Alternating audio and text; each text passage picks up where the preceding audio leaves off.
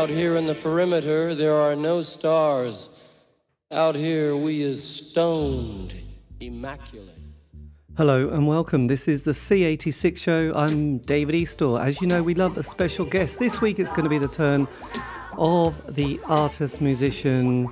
It is the one and only Coz Chapman, who I spoke to very recently to find out more about life, love, and poetry, and also his life with the Rude Mechanicals, who are a live band who do the occasional bits and pieces on Bandcamp. If you need to know any more about Coz Chapman, and you probably should, you can go to his website, which is cozchapman.com, or just Google Rude Mechanicals, who are a very groovy sort of um, prog punk cabaret band that's fronted by the one and only Miss Roberts. Anyway, enough detail. This is the interview, so after several minutes of casual but interesting chat, we got down to that exciting subject that was the basically childhood. Whether Coz was from a musical house and his parents, were they musical? This is what we want to know, or creative. Anyway, Coz, tell us now, tell us everything. Um, my mum, I think, always had this feeling she could have been um, sort of uh, an actress or something like that. But the war intervened. Uh, she met my dad. Um, they had uh, two daughters in rapid succession. I came along much, much later, uh, sort of like nearly 20 years later, I suppose. So I've had got these sort of big sisters around me, and they used to listen to a lot of the Rolling Stones and the Beatles and things like that. So I remember them having a radiogram Yes. and listening to Radio Luxembourg myself, which is how I probably found out about um, Telstar and the Tornadoes uh, when I was listening to Puff the Magic Dragon or something like that.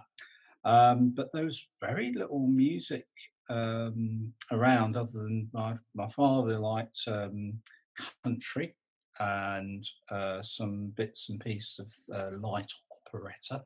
Mm. And my mum was very into um, sort of, I suppose it would almost be, it was croonerish, but moving into soul. Uh, but her favourite song was actually an instrumental, uh, "Stranger on the Shore" by Acker Bilk. Oh my God, that's Yes. such a brilliant song. Yeah, it is superb. It is superb. It's a lovely, lovely melody. And I remember uh, going into coffee bars or milk bars, I think we might call them, or something like that. And there's always a jukebox, and Mum would always put um, "Stranger on the Shore" on the jukebox. This must have been 1964 or three, even. Uh, so it's like a very, very early memory. I'd have been two or three at the time. Um, so I can remember those things, and I was interested in um, music. But my father had had piano lessons, and was sort of, I hated them, and I'm never going to force a son of mine to go through that trauma. Of course, now I think, oh, if only. Um, and there's a piano. That's my my sister worked for Jake Thackray's mother, who was a hairdresser. Now, Jake Thackray, I don't you possibly remember Jake Thackray is a sort of a singer of a music musing songs. I can't think of a, the Richard Stilgoe, but Richard Uh, Stilgoe. I remember Richard Stilgoe and Jake. yeah, Thackray. it's a bit. Well, uh, Jake Thackray is probably a little bit edgier and more um, folky. That's I might make, make make the big blunder here, but was he in Lindisfarne? No, no, um, not, not unless there's a whole bit of Lindisfarne's history, which I, of which I'm ignorant. Oh, yes, Um, I. That's a, I that's think he just had a solo career. He had little funny songs like um, where you know songs about his dog getting drunk, or um, uh, statues waking up on a particular day and uh, sort of getting up to all sorts of no good and then becoming statues again. Very strange little sort of. Would he have been in the same sort of world of like killing pigeons in the park? That guy who. Yes, yes, very much so. Right. Yes. very much. Anyway, it's his mum, and there's a piano there, and I used to sit and plonk around on the piano. Um, I was unfortunately I was quite deaf, so I was actually born with a, a hearing problem, and um, because my parents moved around so much when I was a nipper, um, the results of hearing tests didn't actually catch up with me until I was about nine. And so I had a series of operations when I was about nine, and suddenly um, I remember things being very different. So I started doing rather better at school, as you can possibly imagine, because it had been unidentified up until that point. So basically, everyone thought I was very thick. Yes. Um, yeah, I was sort of used to talking in a monotone, apparently. Um, and uh, then, uh, yeah, uh, everything sort of changed around. And the, the, the sort of interest I had in music, um, I remember I hated very loud noises they thought I was possibly autistic or something like that. Um, but I think that was because I, you know, because the deafness had sort of some frequencies would come through horribly loud and others wouldn't come through at all. So I had trouble understanding speech and so on. Yeah. Uh, so a bit weird. A weird and was that in both? And was that in both ears? They managed. Yeah, yeah, yeah. They I managed to have an operation. This must have been the late sixties. Yes, yeah, so mid late sixties. So luckily, I think it was um, pretty successful. Apparently, my I've got very badly scarred eardrums, and they were basically both perforated for uh, a long time. But apparently, they heal themselves. I don't know if that can be possibly right. Was, apparently, but the uh, little bone on one side, I think it's on the left side, uh, one of the bones from the inner ear sticks through the ear eardrum apparently. But I don't know what your things should sound like. So Right. Yeah. Well, well, I'm just impressed because because I was, you know, as I mentioned, born '64, and um, I was asthmatic from the age of four, and they just didn't kind of believe it. They just Yeah. thought I was trying to be awkward or difficult or wanted to get out of PE, which was quite strange because I loved sport, but I was like, "Mm, I won't, I won't yeah, asthmatic. But you know, it's like, oh no, you know, just it's a cough, have some medicine. It's like I'm, I'm really Mhm. struggling. And then one day it was like, I think you might be dying. So it was like, you know, okay, we'll we'll give you a Ventolin. But it was like, oh, thank God for that, you know. And so I've had it Yeah. all my life, every day, but two months of the year horrendously. You know, I hated summer holidays because it was just like horrendous. So I'm I'm just Oh, impressed at the medical service at that stage because it wasn't great. A doctor was like somebody who was a bit like probably could just pass the 11 plus. I mean, it, it seemed he seemed Dr. Dim seemed a little bit kind of casual and relaxed about the whole medical profession. Um, and yeah, I just thought, God, they, they- I was impressed that they, because it was one of those things. If someone had anything wrong with them, they would die, wouldn't they? Because you've really realized in the 60s, Yeah. 70s, it was like, oh yeah, sorry, mate, but we all die at that. You, you know, you're Yeah. not going to survive. So you've got flu. Sorry, goodbye. Goodbye. Yeah. Yeah. You've got- yeah. so, so I'm really kind of on that level, just like, well, they, they didn't just kind of cut your head off and go, oh, he didn't make it. We tried to do Yeah, Oh, it didn't we work. tried to glue it back on, but you know, the Evo stick. It's not. Yeah, We've, Um, we've, we've learned some things, don't cut your head off uh, to sort out I don't really know what they did, to be honest. Uh, I just remember being in hospital for a long time, um, having things in my ears, and I know they put grommets in. A lot of kids had grommets in those days. They talked about glue ear, where you'd have a weird sort of uh, viscous discharge from your ear. Um, I have no idea what the problem was, and um, I just remember uh, there was a long period of me being in hospital, and then after I came out of hospital, I went from um, being bottom of the class, um, you know, just like I couldn't spell at all. I couldn't. I remember the most humiliating thing was doing a spelling test, and I was desperate to try and get at least one right. So I copied a, the girl in front of me's thing, and I was so I knew so little about spelling that I actually wrote her name down as the answer to the first one. So I was rumbled and um, had to walk up to the front of the class and tear up my answer paper and put it in the bin and stand in the corner, sort of thing. So I was that bad. That's when I was ten, I think. Um, but then by the time I was about 12, I sort of started reading and I changed schools yet again. I don't know how many schools I went to, probably about 14 or so. And um, then I started begin, being able to uh, get on in class. I was definitely a, always a bit an outsider, first because I was pretty deaf, second, I was hideously overweight. And then I was constantly moving, so I was the kid with the funny accent. so I had um, a sort of triple thing. Um, but I'm, I found when I got to my final school, which was in Suffolk, so only just down the road from Norwich. In fact, I lived in Norwich for a while. Um, I lived in uh, uh, near Southwold, not in Southwold. We weren't rich enough to live in Southwold, No. but uh, in Reydon, Reydon Modern School, and um, yeah, I sort of I found there I find it much easier. I think I was beginning to progress really well, and I was you know became the kid that people went to to get their homework done. And I, I accepted bribes for doing homework, usually not being beaten up, but um, that's a bribe. But that's good. Yeah, so the modern school, because I went to Stradbroke Modern School and they went, oh, you're now high school. okay. Um, which is not that far, but it is a bit. But um, yeah, we just did CSE. So did you, from from that wonderful world of CSEs, go into sixth form, or did you um, quit? Oh my god. this is us. I'm not, I'm going to be telling you weird little stories that you're going to think this can't be true. I went to a girls' school, um, St Felix. Yes, it's a really posh girls' school. So you would have met posh parents. posh. I got a scholarship there for my sixth form because I wanted to do physics and chemistry. Um, and basically, they said, but you've only got a, a CSE in general science. I'm sorry, you can't do physics and chemistry A level. You're going to have to do O levels first. Um, and so there I was at 16 thinking, okay, so 17, 18, 19. I'm going to be 20, 21 and still at school. I can't do that. So I was, I, I was just going to, you know, try and get a job. And luckily, my dad saw there's an advert in the paper for St. Felix and wanted uh, boys and girls to apply for sixth form scholarships. And boys and girls, okay, right, and do um, you know put in an application. Got a recommendation from my school. I've done, you know, I was, doing very well there, basically, and somehow managed to scrape in with a, a scholarship. And I was there for two years in sixth form um, with uh, 500 girls and one other boy. Oh, you Um, boots. I mean, Jesus, that's. and you'd never guess who the other boy was. Go on, have a guess. oh, uh, was it Penny Ram? No, he was too old. No, Um, not Penny Rimbaud.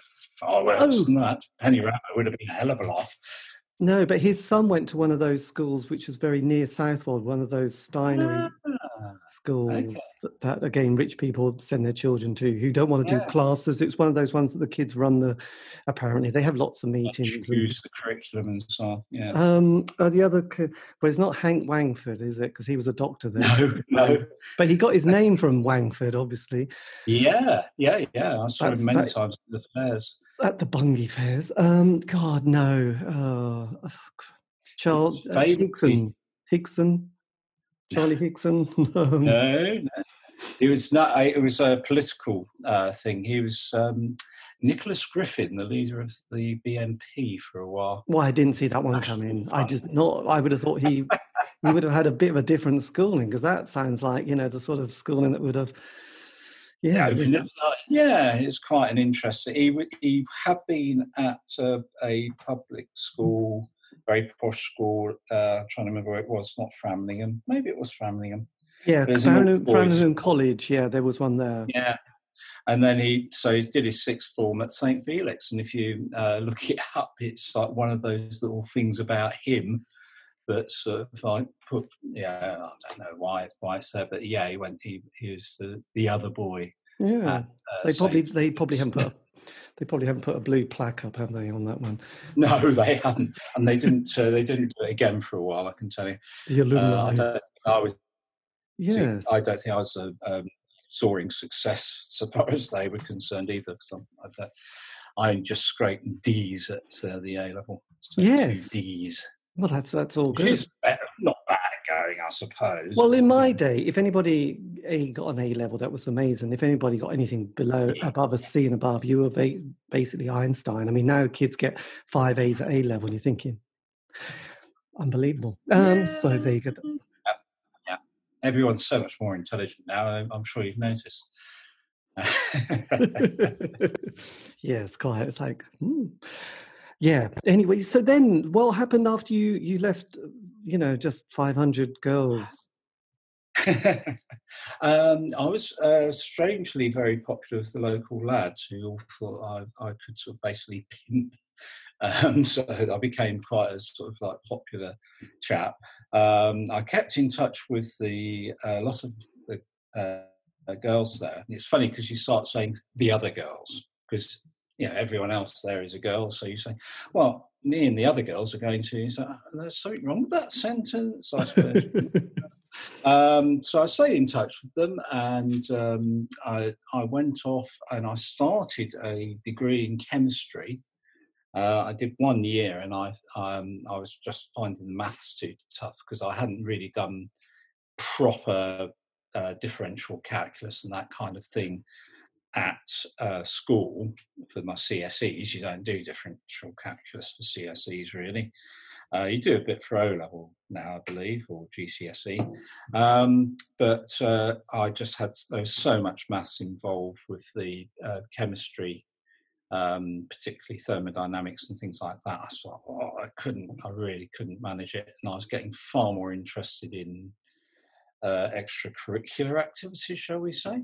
Mm. Uh, and uh, so I, after a year, I went and got a, a, job. I applied for a job and amazingly got a job as um, a sort of bottle washer at a laboratory in Lowestoft, the Lowestoft oh. Fisheries Laboratory.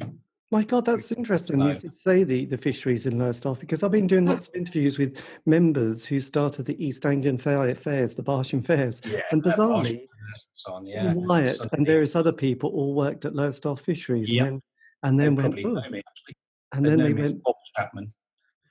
Bob Chapman. uh, yeah, yeah. If you hmm. ask uh, those people, they'll, they'll, probably roll their eyes and go, "Oh my god!" So there was Simon Loftus, Sandra Bell, yes. Andrew Bell, yeah.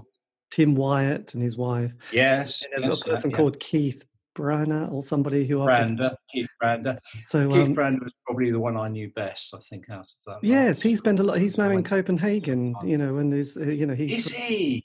He is in Copenhagen. I just spoke to him a couple of weeks ago. So there you go. Oh, well, if you ever speak to him again, say. Oh well, I will because he was. You know, I mean, it was just a funny story.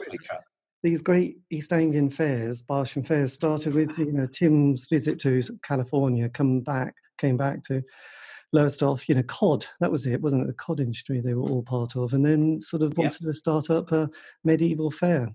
There you go. It, it always Good happens. God, I didn't know that origin story because I went to loads of fairs. I loved them, absolutely adored them. I was, um, yeah, I was very into. that. So, what year were you? Were you in the the um, the laboratory there in Lowestoft? I was there from about 1979 or so yeah, 79 up to about 1989. Right. God, you did you did stick it, didn't you? Yeah. Were you so were you living in Lowestoft as well? I was initially living in Southwold. Um, nice. And while at the laboratory, I, uh, I met a woman who's a graphic designer there, and uh, romance blossomed, of course.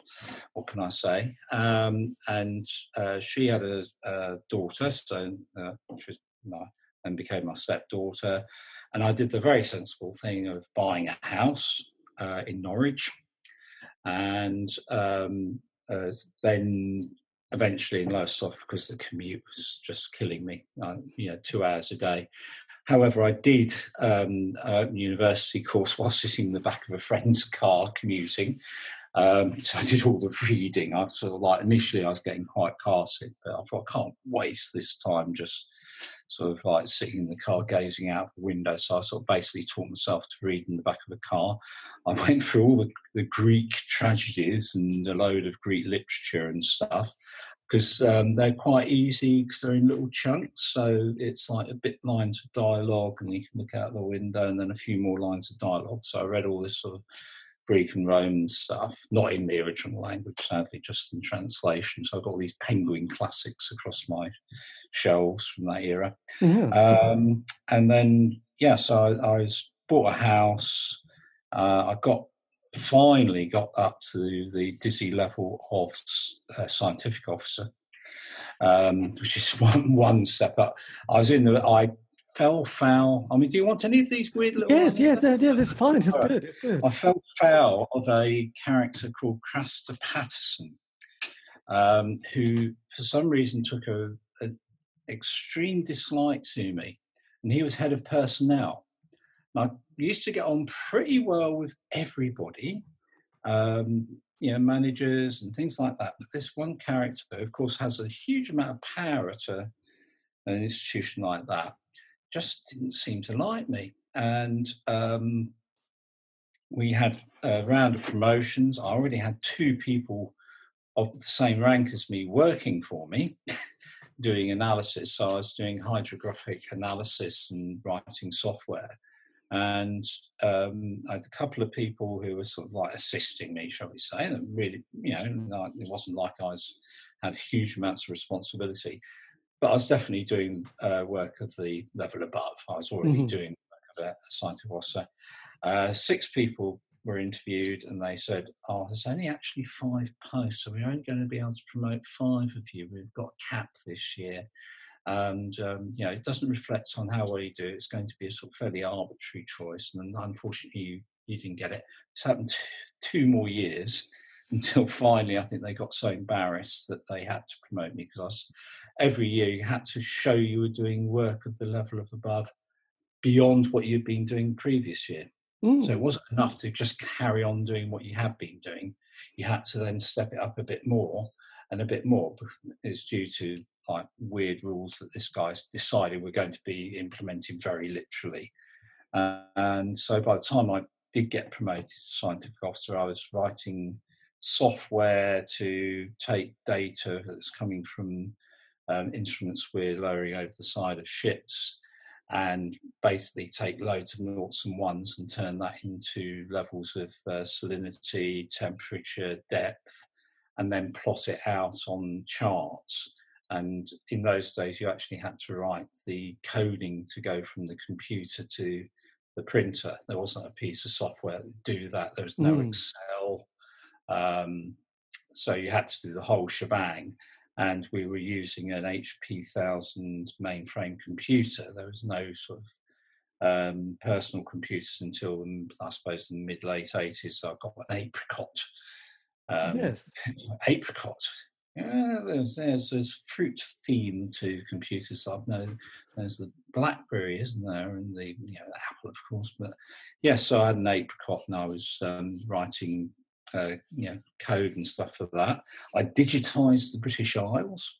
I didn't know if you noticed you're now digitized. No, I had to get all the Admiralty charts and I input a data point every well, 100 meters or so. And this was because I got sick and tired of having to trace out a map of the British Isles every time I wanted to do a chart showing the um, sort of the salinity in the North Sea and the lines of equal salinity. So basically contour lines. And uh, so I digitized the British Isles and then I worked out a piece of software to draw the lines which would then interpolate between data points and took into account tidal changes because of course while you're doing a survey the tide's going in and out by several miles and if you're trying to do a survey in a 10 by 10 square, that means some of your data points are actually stupidly close together and others are far too far apart. So you have to take that into account. It was a huge job because the Admiralty charts didn't actually exist in digital form in those days. They were books. So you had to go through these books and put the data in. Um, but you know, that's the kind. It's a challenge, and I quite yeah. enjoy that sort of thing. Um, and you didn't get promotion eventually. Well, and I still did. Uh, eventually, they made me into a scientific officer. I think I was probably doing HSO. Now, Keith Brander will tell you I've probably like they promoted me out of sheer charity because I kept trying or something, and I was actually oh. So during that time, I mean, were you were you sort of um, had music become an obsession in your life? Because obviously, yeah, I've been doing it right from way back. So, so uh, when did you get your first kind of guitar and you know kind of musical combo? Hmm. Well, my first guitar was probably around about the age of fourteen. I bought uh, an acoustic, which I still have, It's an Eko acoustic guitar, which is rather think it's a nice guitar. Um, and then when I was about 15 or so, I got a really cheap Woolworths electric uh, satellite top 20, which was almost unplayable. Uh, you know, it's one of those things you have to have G clamps to make a chord because it's just so hard to press. Yeah, I think that built up muscles. but I, what basically what happened was I, as myself and a friend, um, um, Michael, well, Mikey, Mikey Dubbers, I think he's um, stars himself now. And uh, we used to sort of sit in my bedroom um, with our guitars, and because it was so hard to play, I used to just hit mine with a screwdriver and things like that, and just make a god awful round. We spent hours just making horrible noises with uh, whatever we had around and recording it. And I started with um, an old reel to reel. Right. I got that and I was doing this chopping up tape thing and so on. And then I found a book in the library about Stockhausen, mm-hmm. Stockhausen, and this is in the Lowestoft Library. And I sort of thought I, it was a, an explanation of uh, what he was doing, but I took it as I didn't realise that. I thought it was a recipe book on how to do something. And so I was trying out all these things with the tape recorder, that, and you know, it's a cheap Akai tape recorder, and a lot of them it just couldn't do. Um, I remember I was trying to do sound on sound, but the record head and the uh, playback head were at quite a distance apart. So you had to, uh, the playback head came after the record head. So you, you would hear what you wanted to record onto slightly after the moment you needed to actually do the thing you wanted to record. So you had to anticipate and remember um, what things were. It also meant you it's easier if you worked in the same rhythm as the gap. Mm. So you sort of like you fix the rhythm first, and then you stick sellotape over the erase head, stop it erasing the sound, and then you could probably get about six or seven overdubs all hideously out of time. So forget about trying to do anything rhythmic, just focus on sort of texture and sound.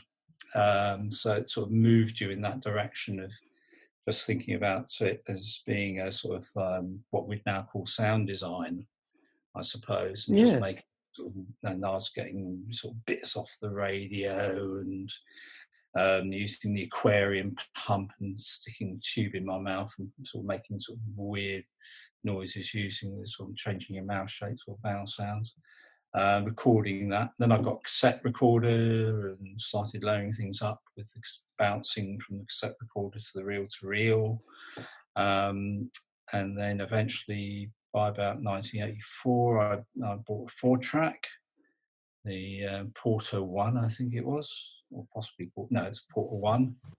Uh, then I got a weird thing called a it was a Yamaha music computer I don't know how many computers Yamaha ever made, but they mm. made this one with an FM synthesizer, basically a very sort of low budget FM DX7 type synth bolted onto the bottom of this uh, computer.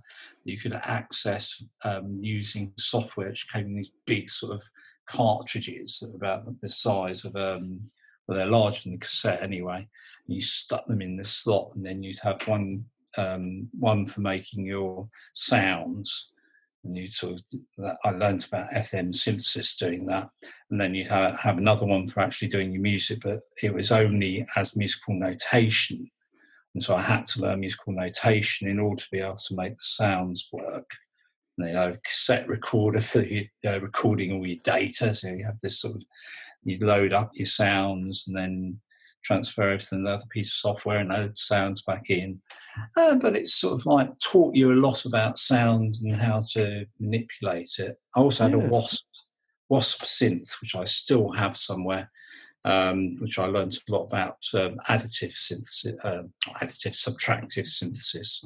So it's FM synthesis from this computer and um, subtractive synthesis from the Wasp. And I didn't even know that's what they were called in those days, of course. I've, I've subsequently found out that's the, the name of these things. Yeah. So, and did you, and were you kind of um, at that stage? Because the eighties, obviously, I was very obsessed. you know, we got you know, dear old you know Thatcher came in power in seventy nine. Then you had sort of all the usual political stuff of the early eighties, and you know, this is when a lot of you know bands started to develop the post punk bands and then the indie bands. I mean, were you kind of into those kind of that world oh, of I really liked um, so Can were one of my favourite bands. That was one that uh, Mikey I mentioned before uh, introduced me to, um, and uh, they were like, "Wow, cat, this is amazing stuff." Father cannot yell was the first track I heard on. I think the album was called Cannibalism. It's just like bits of their sort of albums. Um, prior to that, it'd been what you were talking about earlier, all the glam rock and things, the Bowie, Yes. and uh, and heavy metal. I was very into metal. what but Black it- Sabbath, Deep Purple. Yeah, Black Sabbath, Deep Purple, Zeppelin, um, and I, you know, by the time ACDC came along, I thought ACDC sounded like so soft. Yes. It was Yeah, Motorhead, just- really. Motorhead set the bar. Motorhead was, yeah, yeah. And Motorhead were the last one that I've paid any attention to. Yes. genre. So during the 80s, you weren't an indie kid then. You weren't listening to the Smiths and going, God, this is No. really. During the 80s, I got into jazz and classical music and uh, experimental uh, stuff like Stockhausen and so on. Yes. I listened to a lot of um, Beethoven, Bach, uh, and then Thelonious Monk a little bit. But We like a bit of jazz. So you never, and prog rock, did that just sail past you on Oh, the crawler?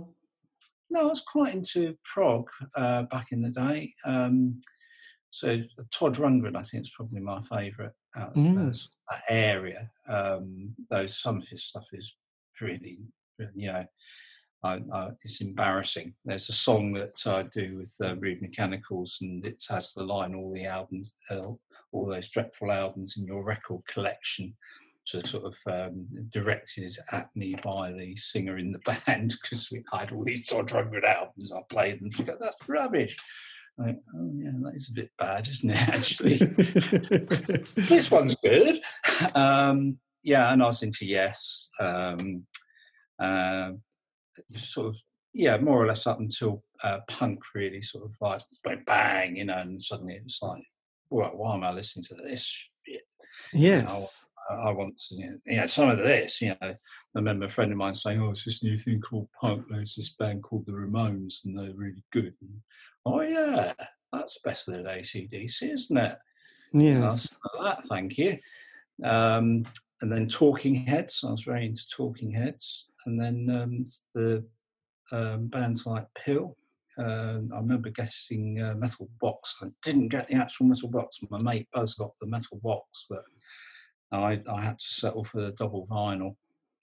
And um, that that was like, wow, yeah, this is this is the s- stuff and then I found out the um, John Lydon's into Can, and I thought, yeah, that makes perfect sense. This is a punk sort of Can, isn't it? Uh, So were there people like Keith Levene that you were quite influenced by? Was your mm, did there was there? I just wondered if there were guitar players that you started to think, oh yes, I might try and work out how they've done that.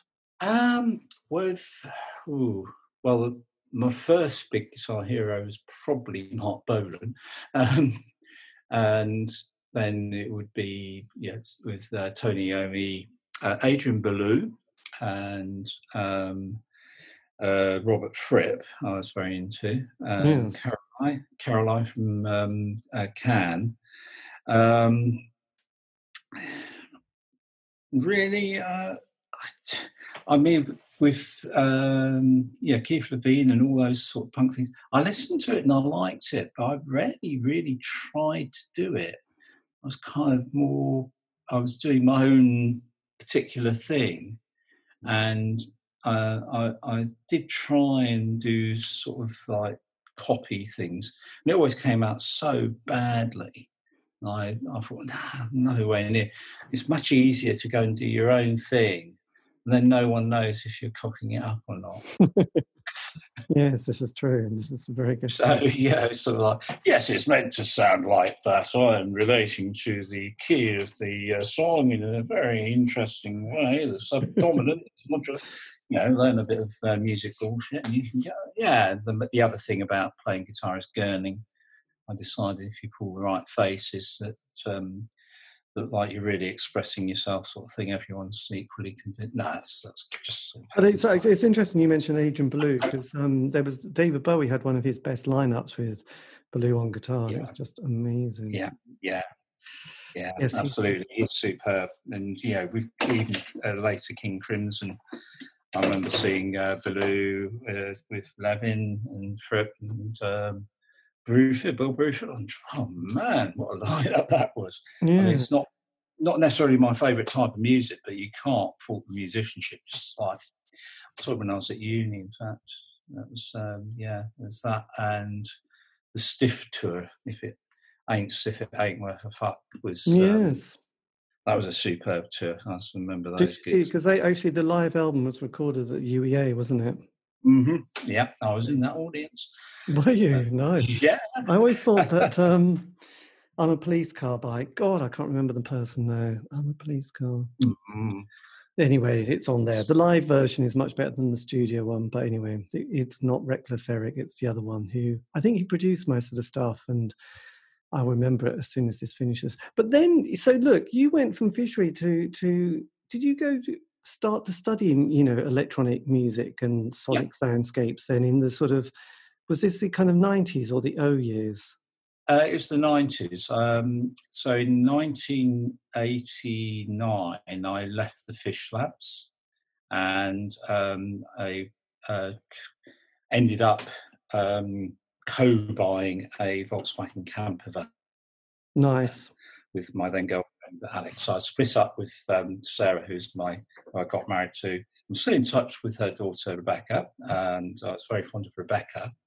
Um, but you know, things didn't work out, and so Alex and I bought um, a Volkswagen, and we toured Europe for about a year. Um, and when I came back, I'd already applied for university. I got accepted by several. Um, I've been doing university courses and things like that, so I already had some credentials. Say, look, I'm you know I'm up to the standard of writing an essay and things like that. I was actually a published author for um, oceanography as well. I've written some papers about nutrient levels in the North Sea and things like that, or co-written. Um, and uh, so I, in the end, decided to go to Lancaster University, and initially to do uh, computer science. And I did a term of computer science, and I have to say it's the most terminally boring thing I have had to try and do in my life. And I, I got to the end of the, I think I only got to half term actually, and I just, I've got to, I've got to do something else. I can't, I can't do this. Um, I was already doing philosophy, so I'd done. Um, I was getting on fine with doing um, philosophical aesthetics, which I've, much to my amazement, I found very interesting. It's one of the few subjects you could just go in and do in philosophy without um, having, um, you know, doing the other courses. Yeah. Uh, and so I went along to the music department to see if I could do maybe a bit of music history or something like that. And um, I played them a tape. I was asked to bring along examples of what I was doing. And I had done this absolutely awful stuff, which I thought they would like. I'd actually deliberately written for them sort of like bad Debussy things realised on a computer, if you can imagine such a hideous confection. Um, and uh, you know, I remember Anthony Pope or Professor sitting there going, mm, mm. and then uh, at the end was some of my experiments that I've been doing on the computer. And he, I remember him sort of sitting bolt upright. Who's this? Oh, that's me. Oh, how did you do it? I was sort of explaining. He said, Oh, do you want to come and do composition then? And I suddenly found myself in the music department doing composition, um, which I hadn't realised is what I'd been doing all along. Yes. so uh, I, that's when I heard of electroacoustic music and that kind of thing. And uh, basically, I sort of put their studio together, bought a whole load of gear. No one actually knew how to switch on a computer in the department, as far as I could work out. Whereas I had been using computers for the you know for fisheries and so on. So I sort of put it all together, managed to work out enough about sound over the years to be able to wire up the sound side of it, installing software, all that kind of thing, and um, got a degree out of it. And I was also at the same time doing a lot of stuff. Um, I joined the Theatre Society or Theatre Group, as it was called, and I started doing little bits of sound for them. And that went on to sound design. And then the uh, theatre department heard me and they asked if I could do sound design for their master's students. I was working with the masters um, students doing uh, sound design for their productions, and um, yeah, that sort of like got me going in sort of doing a lot of uh, music for theatre and things like that. So Amazing. That, that was fun. That, that was, was a nice seam, seamless moment, actually. So then, when, when does um, what's the journey before you decide to to start Rude Mechanicals? By the way, is that quite a quite a few more decades on? Actually, no, it's about one decade on. so, so, that um, was so we worried a bit about the Millennium Bug, didn't we, in 1999? Yeah. For, six yeah, yeah. months, but nothing really happened. So then we got into the O years. Is this when yeah. you decide? Is this your first kind of band that you decide to to start, or how does this begin? Well, oof, right, rewind a little bit back to me going to um, University of Lancaster, and I um, I um, split up with Alex um, when I uh, well just after I went to the the university, and uh, it's there that I met um, Jo Roberts, who uh, otherwise known as Miss Roberts of the Rude Mechanicals. Oh, excellent, excellent. So but it gives away her age. So please don't. Oh, I don't know. Should this be repeated? Uh, yeah, she was. She was um, a uh, fresher. And I was in my third year, and she decides to join the uh, Theatis group, which is what I was uh, part of, and I'd become president by then. Um, I sort of, uh, yeah, I, it wasn't me sort of making a great power grab or anything like that. It's just sort of oh, he's vaguely competent and seems to know what he's doing. You can do the job. Um, so, uh, so I became the uh, president of the uh, Theatre Society. She was in her first year. I was in my third. She became treasurer, as it happens. And so you two had so much responsibility, didn't you? Yes. So we were having quite a, we're doing quite a lot uh, together and um, it started going out. And then I got a post at um, the Anglia Ruskin uh, University in yes. Cambridge. Uh, of a research assistant and um, signed up to do a PhD.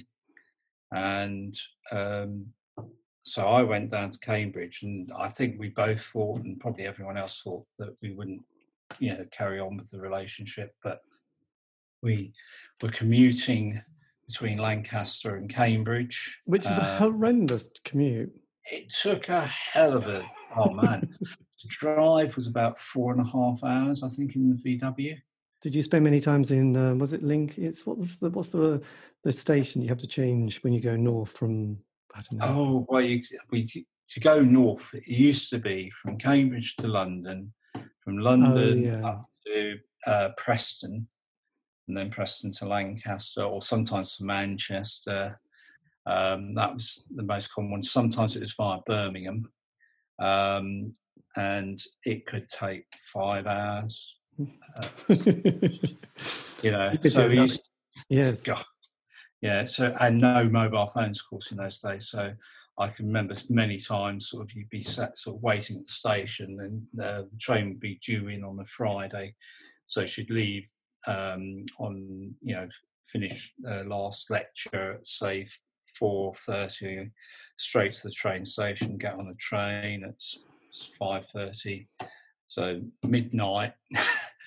waiting at the station, uh, nothing, no, no sign of a train. Train arrives, not on it. And, okay, do I go home and see if they're just trying to phone, or do I wait and see if it's she's on yes. the next train? Um, that was more than once, and um, yeah, that's quite emotionally quite, scarred after that. Yes, I think it shows a certain amount of dedication. A lot, um, yeah. And then uh, she sort of uh, came up to well, after she finished her degree a couple of years later. Uh, she was um, had a place in London, but she's coming up to see me in Cambridge, and we started doing. She started doing sort of a performance um, thing, performance art, and that became Miss Roberts. Right. And then I was had a couple of people who were sort of uh, they weren't actually students of mine, but they were at the university as they were undergraduates, not whereas I was postgrad, and they started forming a band, and we went through various different incarnations. And Jo was doing performances with some of those bands, and between us, we started up an organisation called LEAPS, Live Experimental Arts Performance Society uh, which still has a ghost website, amazingly. So you can Google Leaps Cambridge and you'll find what we were doing. I, I did it the other day. And my God, we were doing two or three things a month for several years. And yeah. all these, like, yeah, it's all these people who were doing sort of various sorts of music because the actual university is impenetrable. They had no interest in doing anything with anyone who wasn't part of the university. And um, you couldn't just bowl up and go to any performances there. It's you know exclusive. So we basically started our own thing up in um, in Cambridge, and it sort of grew quite big and quite rapidly. And um, out of that thing of lots of people performing, playing together, different bands were coming up. People were sort of like trying out different ideas at um, the events we did, and we used the, the basement of CB1, Trust, which I think was supposed to be the first internet cafe in Britain. Oh um, yes, I remember them. That was very that felt very cutting edge. CB1, yeah, and then CB2, and I think we were told that one of the pieces that um, we did we, uh, we were making video as well. So I did some um, Jo and I did some video, and one of those videos was the first on-demand um, media presented in um, Britain, possibly Europe. So that video went up on demand uh, in uh, on somewhere in Cambridge, and someone somewhere was able to look at it when they wanted to. There's probably one person uh, in San Francisco or something who's a mate of the person in Cambridge, but it was like demonstrating the, um, the yes possibility you could do that. And at the time, that uh, they were saying, "Yeah, the big problem is we don't have enough content. I don't know where we're going to get all the stuff to put on it." You know, and basically they're talking about YouTube. And sort like lack of content. I don't think that was the greatest challenge for YouTube nowadays. um, so that was fun, and we did some um, couple of live broadcasts over the internet as well with another group who were doing stuff from a shed um, in, in, sort of some, somewhere near Cambridge. And so we, we then we quite, there's quite a famous studio. There was, I don't know, in the 80s and 90s. Is it Spaceward that people, you know, used? And they were like, God, you know, and I know people from America, especially, anything that got recorded in that studio, they seem to try and track down and listen to. Ah, I've heard Ward. of it. I didn't work there, I'm afraid. That's, uh, there you go. A bit of Cambridge kind of, I think, yeah. yeah it's quite an impressive place. And I think it was originally in a in someone's kind of terraced house, and then it sort of developed a bit more. But yeah, it's quite an impressive roster. So yeah, so the Rude Mechanicals. How did this this kind of begin from from from, well, le- from leaps? So did Miss Roberts already have her um, act? Was was she already persona? Persona. persona was very much because uh, have you ever met Miss Robertson. Uh, only vaguely, only vaguely, yes. Yeah, yeah. So very different. You, a lot of people don't recognise the, them as the same person. I, I yes, well, I suppose it's like Dame Edna Everage and Barry Humphries. Yes, very much so. Um, incredibly quiet um, and uh, shy, and certainly in those days would hardly say "boo to a goose" sort of thing. Mm. Um, so this was a complete inversion of the um, sort of like known and regular personality. And um, yeah, it just sort of, it, uh, we we were playing with in various different sort of lineups. We had a little band with another friend uh, called the Fetish Girls for a while, where I was playing bass, and then um, uh, my friend Guy, who was one of the students, but not one of my students, one of the music students at the uh, place, had heard me playing guitar because normally I've been playing bass. He was a bassist, and I'd um, been playing a bit of uh, sort of my guitar, which was sort of based on the hitting things with screwdrivers and so on type principle. And he asked if I fancied forming a band with him and his friend um. And he'd written a couple of songs which he had um, Jo or Miss Roberts very specifically in mind for doing as um, you know, sort of Zappa-esque, very, very Zappa type things. And then the band sort of formed out of that. And then we uh, had a friend who said, "Oh, I know there's someone. Uh, this friend of mine plays drums." And he was actually um, a PhD maths student from the university, and he'd done his degree when he was 16 in maths at Cambridge. He's quite bright. Yes. Um, he's playing drums. That's Jeremy, or Ugly Boy, as he called himself sadly no longer with us. But um, yeah, he's, he became our drummer. And um, we started gigging in Cambridge. And really, quite quickly now, I think about it. I mean, we were very dedicated. We used to really flyer everywhere. So it's before the internet for like spamming people. We used to spam them with real spam, not yes. virtual spam. With, with, uh, a, with, a, sort of plastic bag full, full of sort of um, I don't know. Was it paper paste? Wasn't it a big brush? You'd yeah, yeah.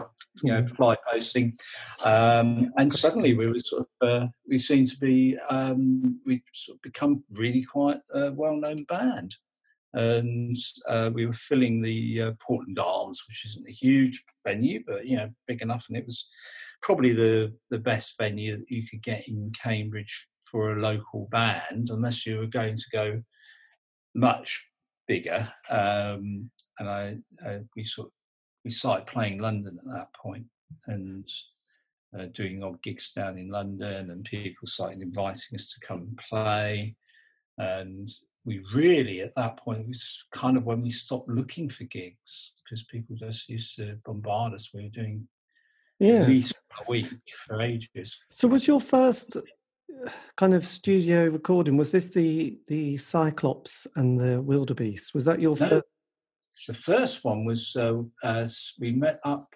um, via lee mcfadden with Sexton Ming who had a label he was um, starting uh, called rim rim records. And um, he saw us perform at a um, clinker event. Uh, if you Clinker? No, but it sounds interesting. Tell me more about Clinker. Oh, Clinker Club was a long running alternative performance um, club that was um, run by Hugh Metcalfe, initiated by Hugh Metcalfe and his friend Ian. I've forgotten his second name, plays, plays euphonium, I think, if I remember rightly. But anyway, yes, Hugh's um, madly eccentric performer um, he has a, a, band called Fuck Off Batman who, um, yeah, I don't know if I can even start to explain them. He did explain his musical theories to me once, and I was sort of like, oh my god, it sort of makes sense. So his guitar is tuned in quarter tones, um, which mm, yes, sounds very strange. Uh, and then it's got all these rhythmic ideas about cycles and numbers interlocking and yeah um, makes it very difficult for the, for the, drummer. And then the lyrics are permutations of like four or five words put in every possible um, combination. And then when he's finished doing that that's the end of the song. So a lot of his songs are like that. But anyway the Clinker Club is um, was his uh, sort of thing for ages uh, I think it, it, sort of finished about three or four years ago. It's kind of, he moved um, to Suffolk. I think he'd always been partially based in Suffolk, but he sort of moved permanently to Suffolk when his mum died and he inherited her house, I think, basically. Um, but he used to get most amazing acts there. And we were really privileged and, you know, like, um, it's wonderful thing to have had the opportunity of playing us it several times and that used to get all these sort of um, jazz people who would sort of be playing at Cafe Oto or the Vortex or somewhere like that, and they'd come and do a set at um, the Clinker Club wherever it was happening, which would be all over the place in funny little basements of cafes and things like that. Nice. Uh, he saw um, Sexton Ming saw us performing at a, a Clinker, and afterwards was sufficiently impressed to um, say, oh, would you like to do a CD for us? So um, I was working as a teacher at the um, one of the local schools teaching music technology, so I had access to a small recording studio, and we recorded and self-produced and everything else, and then handed him a recording, and that was about uh, 2008, I think. Oh, so that's not the one which is the Cyclops.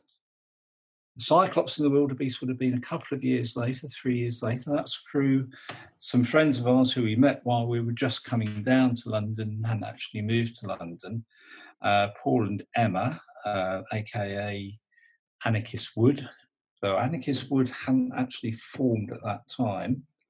Uh, Punkvert, um, and that was another one. And they called their label Ex Gratia.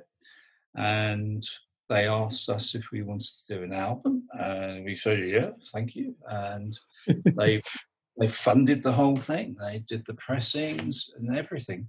And um, uh, Paul, aka Erif Sonderbang, for the album's purposes, aka Candy Flip, for reasons which we uh, I think are dependent on pharmacology, um, had uh, did the production Oh, she, I, th- I think he did a, such an amazing job on it.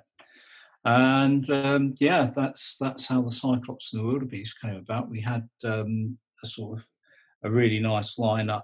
Uh, Tom Grenelly on drums, and um, I'm trying to remember what this. It was Stanley Bad for a while. Dylan Bates, uh, but he also styled himself Stanley Bad and um, oh, he had a female persona as well. She was uh, in quite a lot of the time for the Rude Mechanicals.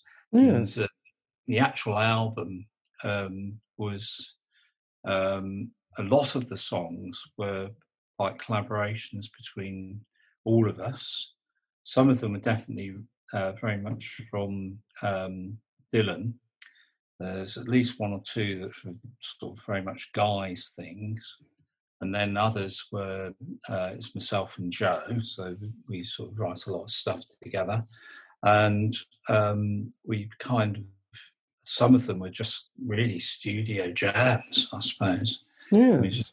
I've been away in South Africa visiting my parents and came back and they had a couple of new songs and we were in the studio and I'd never heard them. so if you, I don't know if you know the album at all, there's a song like Magnetism and if you hear it, uh, there's no guitar in the first uh, verse. Right. Uh, and I'm playing tambourine on that because I don't know the song. And it's only so I've heard a verse, the chorus. I'm going to pick up the guitar now and play, and that is actually the first take. and it was me learning the song is uh, actually on there. So um, for better or for worse, that that was that. Um, yes which is quite quite amazing. So with the band, did it at that stage? Have were you in that kind of honeymoon phase of like thinking this is potentially going to get bigger and bigger, or, or were you always happy to have it as your sort of a side hustle?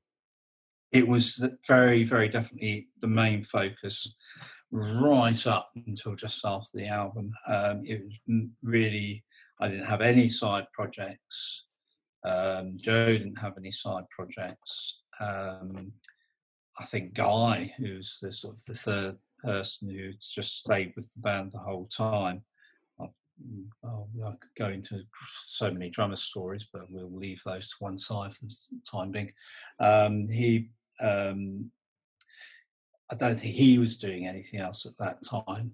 Um, so all three of us were very focused on the band, and with uh, Tom and Dylan we'd sort of found two other people who were sort of like very good musicians. Um, it was really good for me to play with them because I'm, I've never thought of myself as being uh, that sort of um, virtuoso musician. I can just about manage. Yes. Uh, but um, the the you know having them around, you can you you feel that you've you've got a cushion almost like uh, previously, I'd always felt I'd been kind of holding things together because we'd had a drummer who was a little. Don't want to be unkind about someone who's no longer with us, but he tended to get a bit over ambitious in what he played and often would you kind of lose the one if you weren't careful. Right. And I was a slap bass player and was off all over the place, basically playing lead bass. And I would be sort of slogging round the chords trying to hold down, you know, this is where the chorus is going to come. Now, often Jo might not be able to follow what was going on anyway, or she might be working the audience and not ready to go into a chorus because she's down dancing with someone or something like that. And so I'd be queuing things in. Um, and then I couldn't really play anything other than just go around the chords. But with uh, Tom and uh, Dylan, it was I didn't have to worry about it. I knew Tom was always going to be following the thing perfectly. He would listen very carefully to Jo, and he knew he would see when she was ready to go, and I'd you know do a snare roll or whatever to get get us into the next part. So I was able to um, do a lot more in that particular ensemble. So yeah. it's a really good one to be with. And sadly, it's sort of just stopped after that. After that album, did it? Yeah, yeah. What was the What was the kind of the the musical uh, moment? Well, uh, could be say musical differences. I think the the thing that really um, made it very difficult. We had um, we got uh, offered a gig at WOMAD, and we've been trying to get festival um, gigs for ages, and people kept saying, "Oh, be such a good festival. Oh, you ought to play the festivals." And you go, "Yeah, yeah, get us into a festival. We'll play it very happily." And they said, "Oh no, you should send um, you should send a tape or a CD to so and so. You send it off and never hear a thing, of course, because they're not going to sit and listen to CDs from random people who just chuck stuff at them. Um, and so getting a, a, a, gig at a festival, and WOMAD was a pretty good festival to get a gig at. Um, but for some reason, both Tom and uh, Dylan didn't seem very keen on the idea. They didn't really, oh God, have we got to go all the way over? Oh, yeah, but you're getting free, you know, free entry to a really good festival. We got food free, yes. camping free. You know, we went, I, I went down for uh, with uh, Marina, my girlfriend, for uh, the full weekend, um, and Guy went, you know, went down and so on. But Dylan and Tom, they arrived so late. Um, we were playing quite late on the, the Sunday, I think about four o'clock or something like that, five o'clock. They'd actually closed the gates. We couldn't get them in. And so we had this terrible runaround of trying to actually physically get our drummer and the sort of violin keyboards into the festival in order to play um, at this, you know, the event uh, in one of the tents. And I was getting, you know, I was a little bit peeved, shall we say. Jo was, I think, a little bit annoyed and so on. And there were a few other things going on that sort of like added pressure and ratcheted things up. And I think that was the sort of moment where things sort of fell apart a bit. And I can't remember anyone specifically saying, I will never play with you again, or you're never going to play in this band again. It just sort of like at that point, you know, people weren't turning, you know, weren't turning up to gigs, and maybe they weren't told about the gigs. Um, so I can't honestly remember how how that sort of panned out, but that was the to me the crucial point. I just said my mother was seriously ill, um, and uh, on the very day we had the gig, and I had to fly off to South Africa the following morning to go and see her, and she fortunately she pulled through that time. But um, I was sort of under a little bit of stress because of yes. So um, yeah, that's that kind. Sadly, that's just when we really should have been um, trying to plug that album because I thought it was that was a really good album. I, have always felt it was um, better than my expectations by a long way. I remember hearing it and being like, "Whoa, you know, that, that's us! Wow!" And that's at least in large part down to the absolute excellence of the the other musicians and the fantastic um, production that um, Paul put in. You know, he was very imaginative, creative producer. Yes. Um, sadly, is also no longer with us. So, so God few, damn. It's just yeah. So look, then, so then, were you because you're on your your about you page? You played God. loads of other people. So did you become a kind of guitarist for hire? Were you one of these kind of getting in? We need him. Yeah, I suppose. I don't know. Just people ask me, and I, um, I thought, oh, that sounds interesting. Yeah, I wouldn't mind that. I'll do it. Uh, well, well, the first ones was um, uh, after um, Tom um, left the band. We had another uh, chap come in, Jonas, and um, I think I think that Jo found him difficult, shall we say? I can see why, because he can be quite a mercurial character, and sometimes you're trying to work out what he's talking about because he's sort of like, what are you saying, man?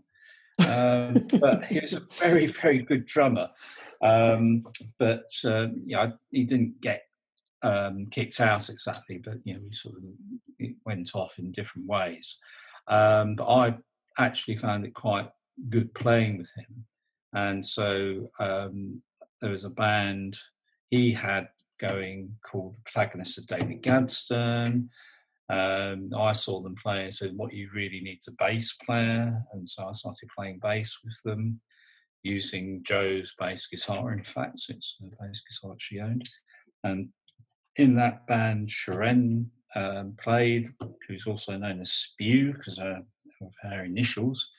SPW and someone sticks an E in. That's probably um, Dylan because she, she and Dylan used to go out together and knew each other through the A band. Mm. Uh, and so when uh, David decided he didn't want to play live anymore, that became Spew. And so I've been playing now with Spew for quite a while. Uh, I met Marina, my partner, um, because Rude Mechanicals quite often playing gigs uh, with um, a band. I'm trying to remember what it was called at the time, Demi Monde, and which is Jowe Head's band Right. at the time. And so um, through knowing him, through her more than anything else, and through Lee McFadden, who's a friend of his, I found myself in his next band, which is Infernal Contraption. Uh, Anne Pigalle saw me playing and said, "Oh, do you want to come and play guitar for me? I need someone to do it." So I've ended up doing quite a lot of um, guitar, and I'm on her most recent album. Um, though, to be honest, the mixing and production on there is so fantastic, and I'm sort of like, "Is that me? I suppose it must be." Excellent, excellent. Right, So then, Um, so- and did the Ru- Rude Mechanicals? Did you come back together for? Was it Glass? Was there kind of quite a gap before you did Glass Eye? the Glass Eye, then it's um, Cyclops and the Wildebeest. And then since then, we've recorded probably about four albums worth of material. And each time we've got to the point of thinking, right, we can now go and do the vinyl out. There's been something's happened that's um, sort of like stopped it in its tracks. So we did a whole load of recording um, with the group we had about oh, it must be seven, eight years ago. We had um, Phil uh, MFU, who's um, was then in Vanishing Twin, which is why we sort of stopped that particular recording because we no longer had a key member who appeared on there, and then um, so that sort of like held things up a bit, and we sort of got nearly finished, and then you think, well, you know, we've got another uh, unit together and started working on the same songs with them, might as well re-record it with this new one because it's a different sound. And then they changed, and it's been um, sort of lineups, and then illness has been a quite a factor in it. So both myself and Jo have had um, quite a lot of um, things happen. I mean, Jo has uh, epilepsy apart from anything else, and that can, you know, get uh, make life a bit difficult. And um, we did a recording session again with Paul, um, and unfortunately, the bass player couldn't turn up for the recording session, so it was just drums, vocals, guitar, and um, Dylan on keyboards and so on. So that there's a session with that lacking bass, and the bass player never did get around to showing up and playing the bass, and so sort of bass got dubbed on there. Uh, I think uh, Paul was playing some of it, and I played a little bit. Um, and then uh, there's a disaster with the hard drive. You can guess the rest. Yes. All I've got is some old MP3s of rough mixes of that one and so it goes on. Um, and I've done a whole load of recordings now with um, that have uh, Kevin Matthews, who is Sex Gang Children's drummer from the song. Um, so yeah, he's with the band for about three years. Um, but yeah, we had a um, a, a, disagreement, a misunderstanding, or whatever you want to call it. I think I probably shouldn't go into too much detail about that particular one, but um, yeah, it's uh, turns out he's not going. He's not in the band now, so we're now working with Jeff Bloom, who is um, television personalities uh, drummer with uh, Jowe, and Jow's yes. in the band well, of course. Um, so we've got. Do we carry on with those recordings with the previous drummer, or do we? And so it goes. My God, it's a complicated world, isn't it? It's like a, a sort of a, a movable HR department you have here, isn't yeah. it? Really, you're just it's it's almost like Donald Trump in the White House period, isn't it? Just kind of hire and fire. Who's playing Trump? Um, I don't know. People, there's a lot. There's a lot of personnel going through your band. Yeah, yeah. There has been. Um, we, we've had islands of stability. And uh, I mean, a lot of people like Dylan, um, it's just he stopped coming along. Yeah, but with this new back, with this new lineup, because they're pretty steady, aren't they? They're they're the sort of I wouldn't say they're the Marks and Spencers of, of musicians, but they're kind of steady, aren't they, Jeff? Yeah.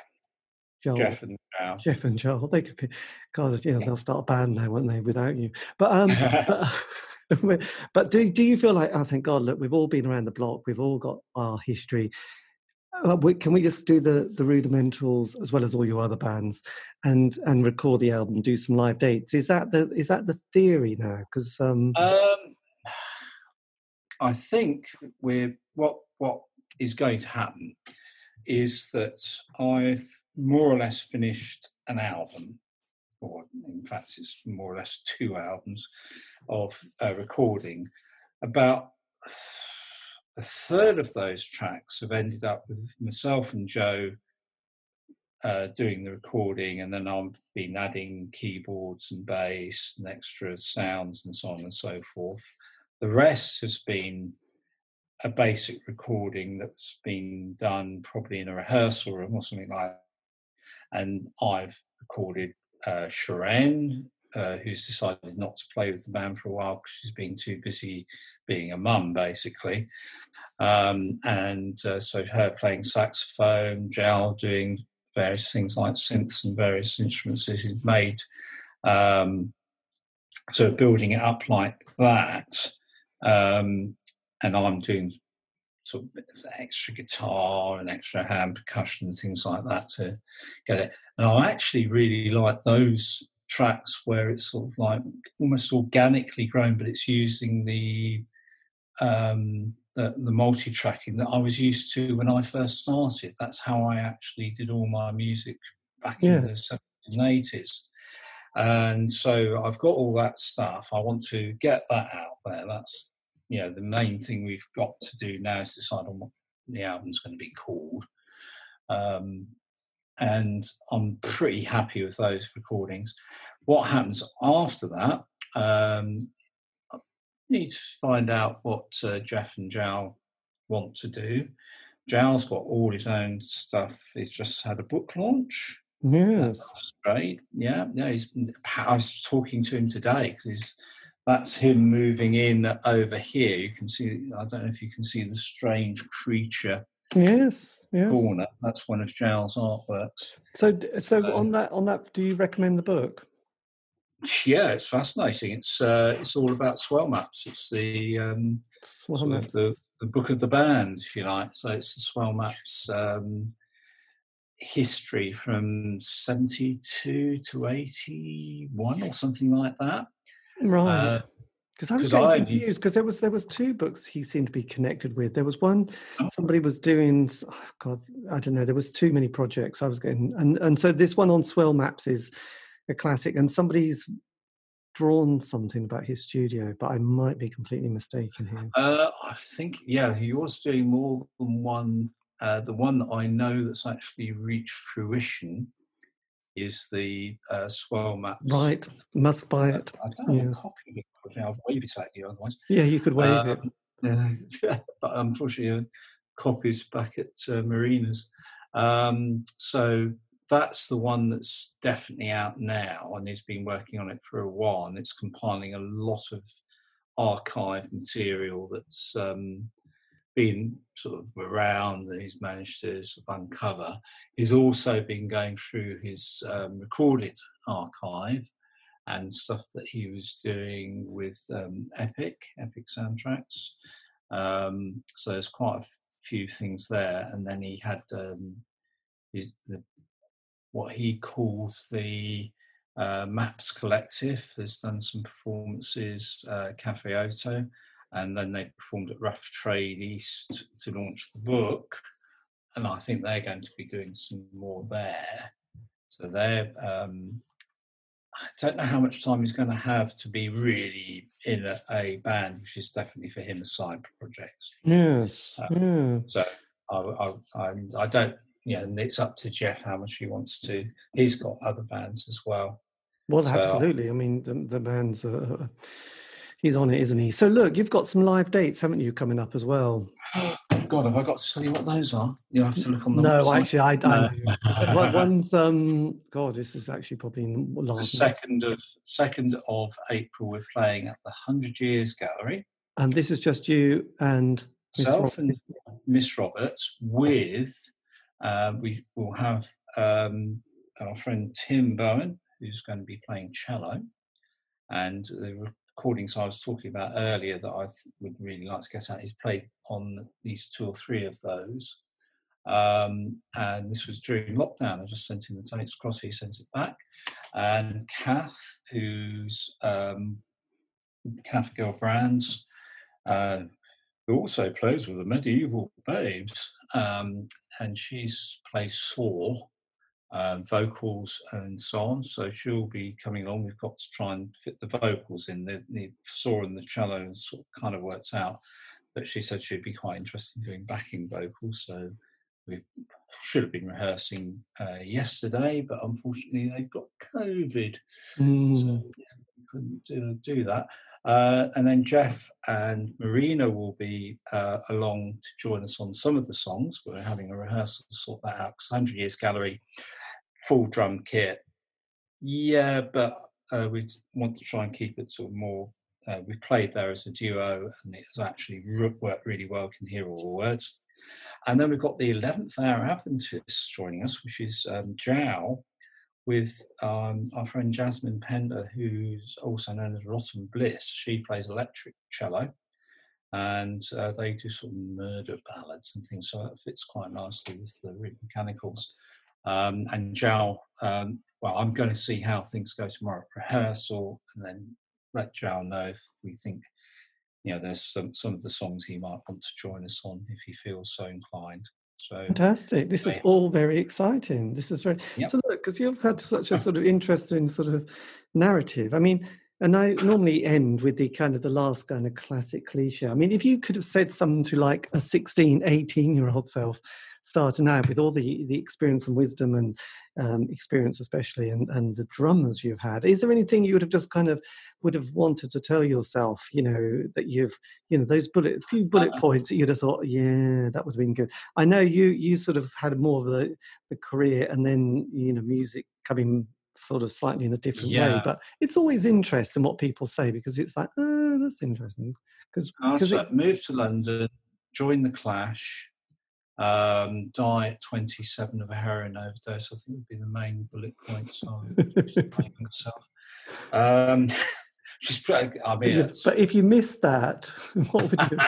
if you missed those, uh, I think uh, right. The um, I should have really gone more into um, doing live improvised music and live band music rather than going to university. I think that was the, um, or even you know, gone to university and then I spent uh, ages doing the PhD. I was teaching at um, university, and um, really, by the time I finished that bloody PhD, it was I was so sick to death of computers and doing all this sort of like minutely detailed electroacoustic, you know, that those millisecond sort of things that take you half a day to get that attack on that sound just right.